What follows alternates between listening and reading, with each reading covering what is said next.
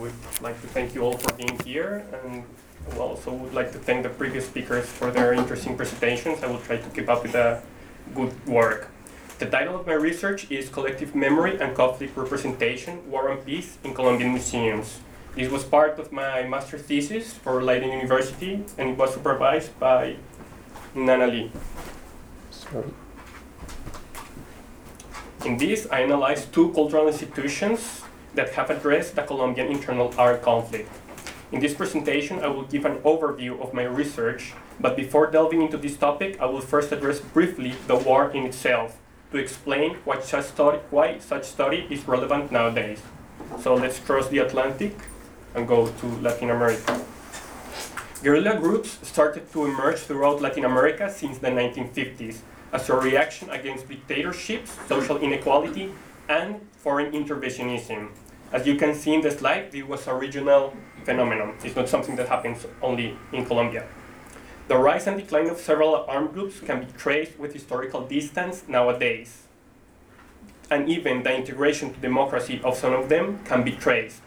Jose Mujica, the president of Uruguay, over there, uh, was a former member of that guerrilla movement and Daniel Ortega, the president of Nicaragua, was a former leader of the FSL and LN.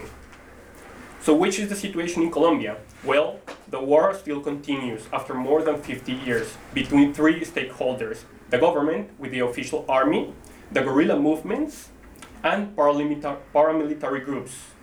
For more than five decades, the war has had a huge imp negative impact upon society. According to the Norwegian Refugee Council, there are in Colombia around 5.5 million internally displaced persons, which are the ones that have to move out from their homes in order to survive the, from the, to survive the ravages of war. Just bear in mind that in London, that London has 8.3 million inhabitants. So this means that in Colombia, more than half of the population, more than half the population of London have been displaced. Violation to human rights, intolerance, corruption, the growth of a drug market worldwide, the state's lack of presence in a great portion of the territory, and its incapability to control the use of force and possession of weapons are some aspects of the, of the conflict that have been shaped in Colombian society throughout these decades. But this situation has started to, to slowly change, as there is now an ongoing business negotiation between top government officials and FARC members that is taking place in Cuba. Some say that the peace talks are creating false expectations, while others believe that the peace, uh, that peace has never been that close. It must be said that these peace talks do have a serious agenda, from which a negotiated end of the conflict can be achieved. There were in the past other attempts for, of peace negotiation that failed. The present one seems to be the best opportunity that Colombians have to end the long-lasting war different sectors of society are starting re to reflect upon their role in a post-conflict scenario, and considerations around politics and economics are, most, uh, are the most active. But peace will never be achieved but peace will never be achieved if the true causes and effects of the war are not analyzed and socialized. For this reason, some cultural institutions are starting to participate more actively in this discussion. For this reason, uh, this can help to build sorry, this can help to build the path toward a post-conflict society by reflecting upon the internal armed conflict and explaining clearly its origins and aftermath. Colombians need to gra grasp these issues in order to avoid the repetition of the atrocities. So, one of the, my case studies is the National Museum of Colombia. Here you have an image of the facade. And the other one is the more recent National Center for Historic Memory. This is an image of the website, and I will explain why I chose uh, this image.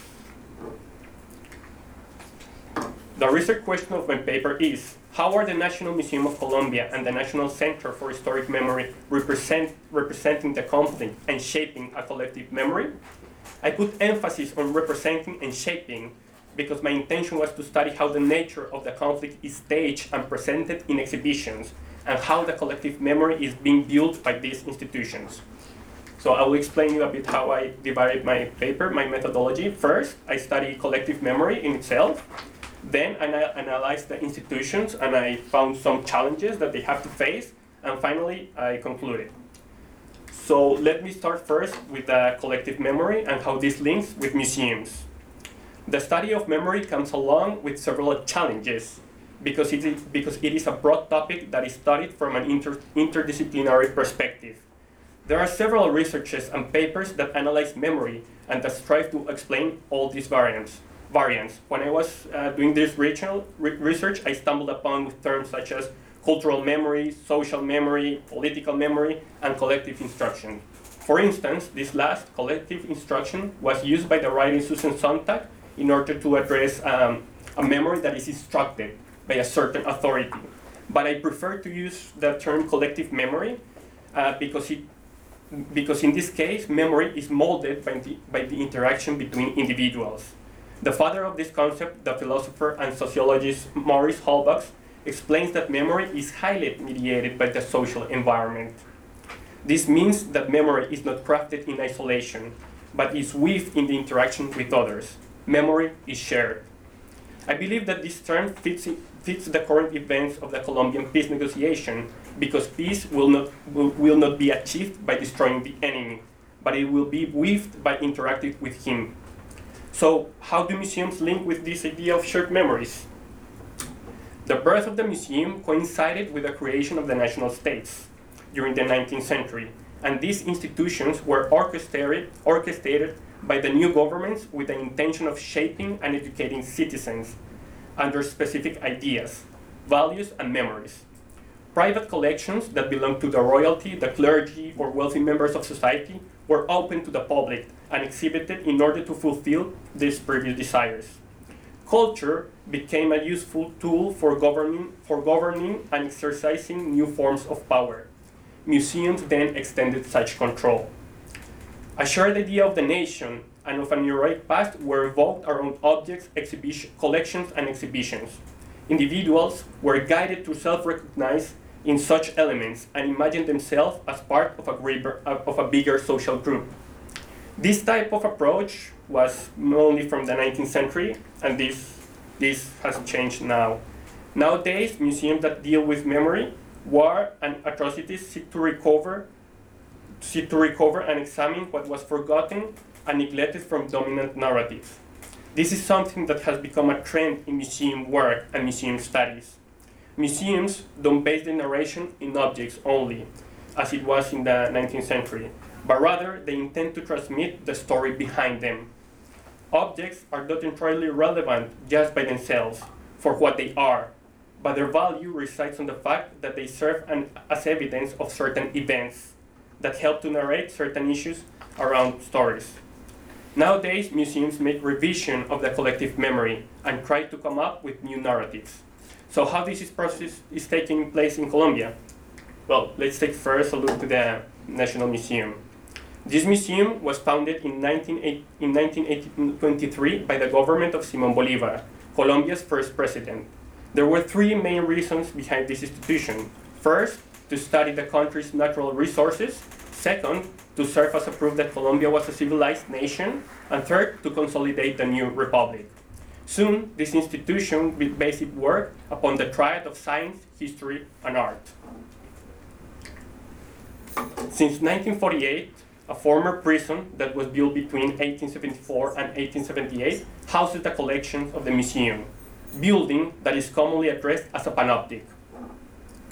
This idea of, of the panoptic was a type of prison that was originally designed by the British philosopher Jeremy Bentham as a circular building where all the cells were visible from a certain from a central point, a central post.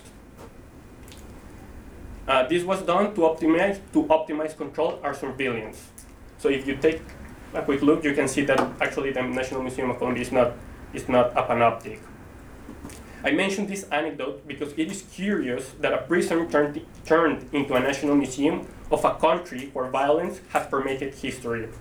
The Australian sociologist Tony Bennett argues that the function and power of modern prisons and modern museums, such as these two, run in opposite directions, though they possess parallel histories. The modern prison switched what was before a public punishment into, a, into an enclosed reformation, whereas the modern museum switched what was before a private admiration into a public contemplation. Prisons control inmates by excluding them from liberty, whereas museums ordered objects and excluded what didn't fit into their discourses. The National Museum of Colombia doesn't follow these ideas anymore. It is now a museum that seeks to, that seeks to revise history and strives to bring to the fore what was before neglected. I will give just a brief example of how this happened and how they collected certain, certain objects. In 19, 1985, a guerrilla group called M19 attacked and took control of the Colombia's Justice Palace. The government, government of the time reacted fiercely, and the army was instructed to gain control of the palace at any cost. The aftermath of this event was a partially destroyed palace and lots of casualties. Here you can see how the army is entering and attacking and destroying the Justice Palace. In 1998, after 13 years, the National Museum of Colombia requested from the government some objects that show the scars of the events, with the goal of displaying them in the, for, with the goal of displaying them permanently in the institution. These requested objects were neglected and, neglected and forgotten on the storage on the storeroom of the palace after the siege, and no one took care of them.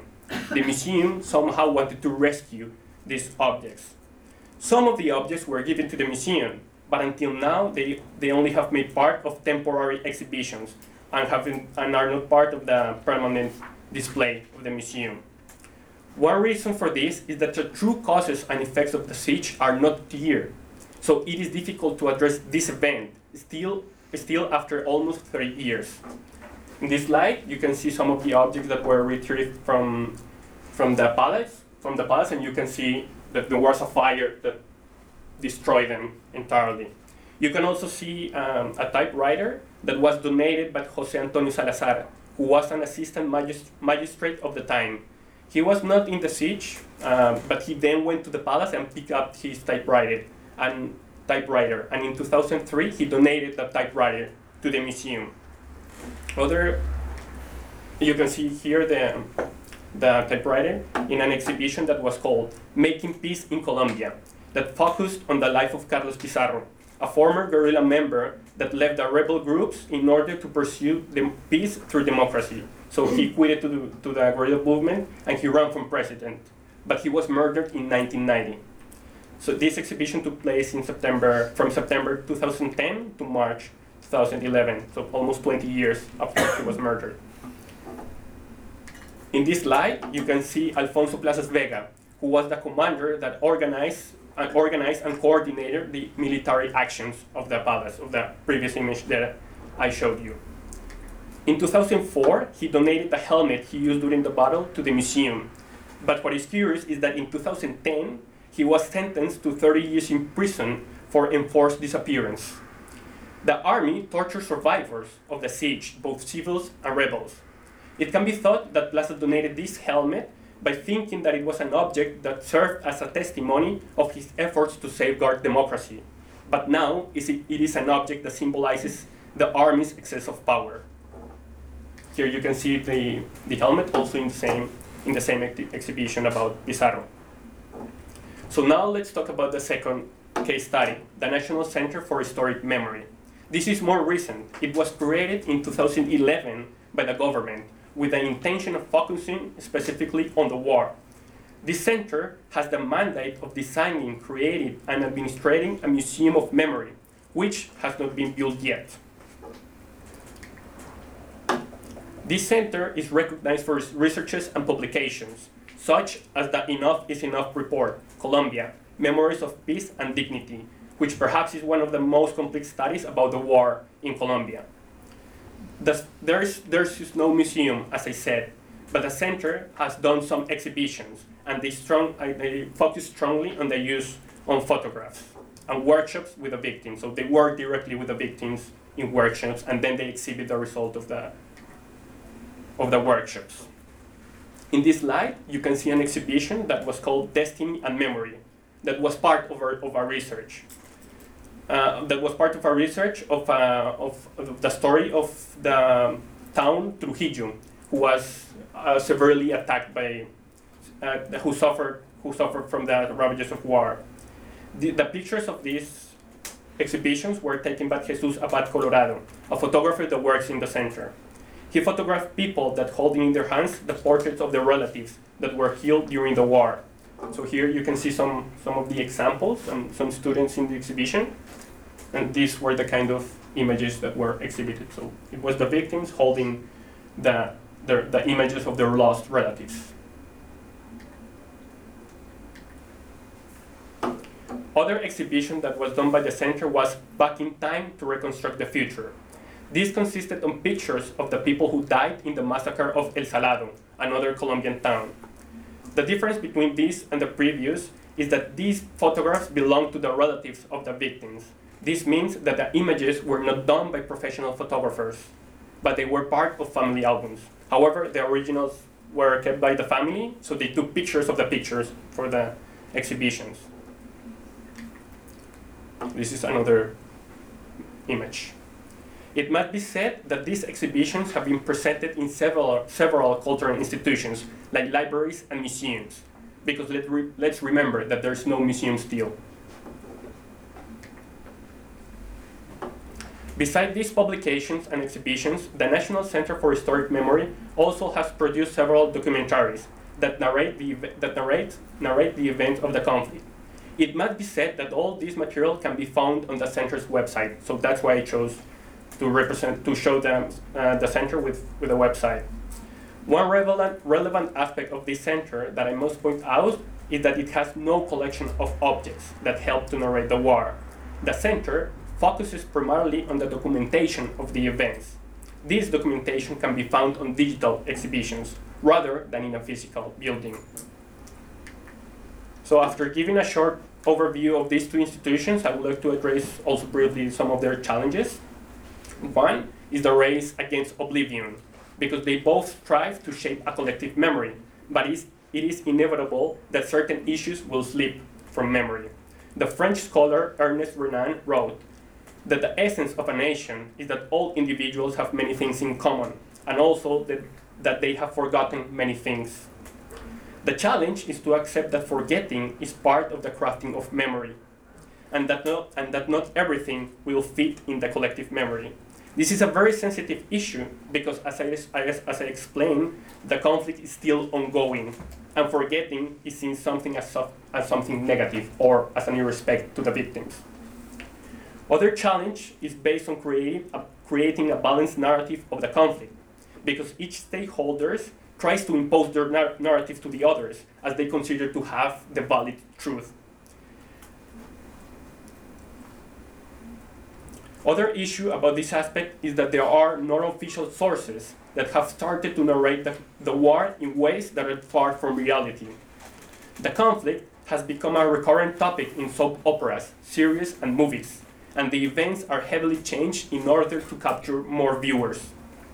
These don't represent a conflict with objects or images, but they do through fiction.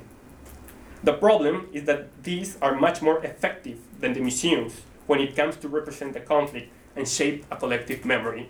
So, I mean, people in Colombia don't go to the museum, they, they watch the soap operas. So this is what they receive and this is how they represent the conflict.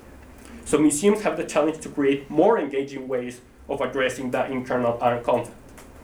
The last challenge that I identified concerns the collections. What to collect for a war that is no, not over? What objects should be kept? These are issues that perhaps can be answered with an historical distance, but perhaps the fact that the war is not over is an opportunity to start collecting objects that otherwise could be lost in time, with time. I would like to wrap up my presentation with a, a short conclusion. The National Museum of Colombia represents the conflict through objects, and it is shaping a collective memory based on the stories of important figures of Colombian history. It is true that this museum doesn't have the mandate of addressing the conflict in itself.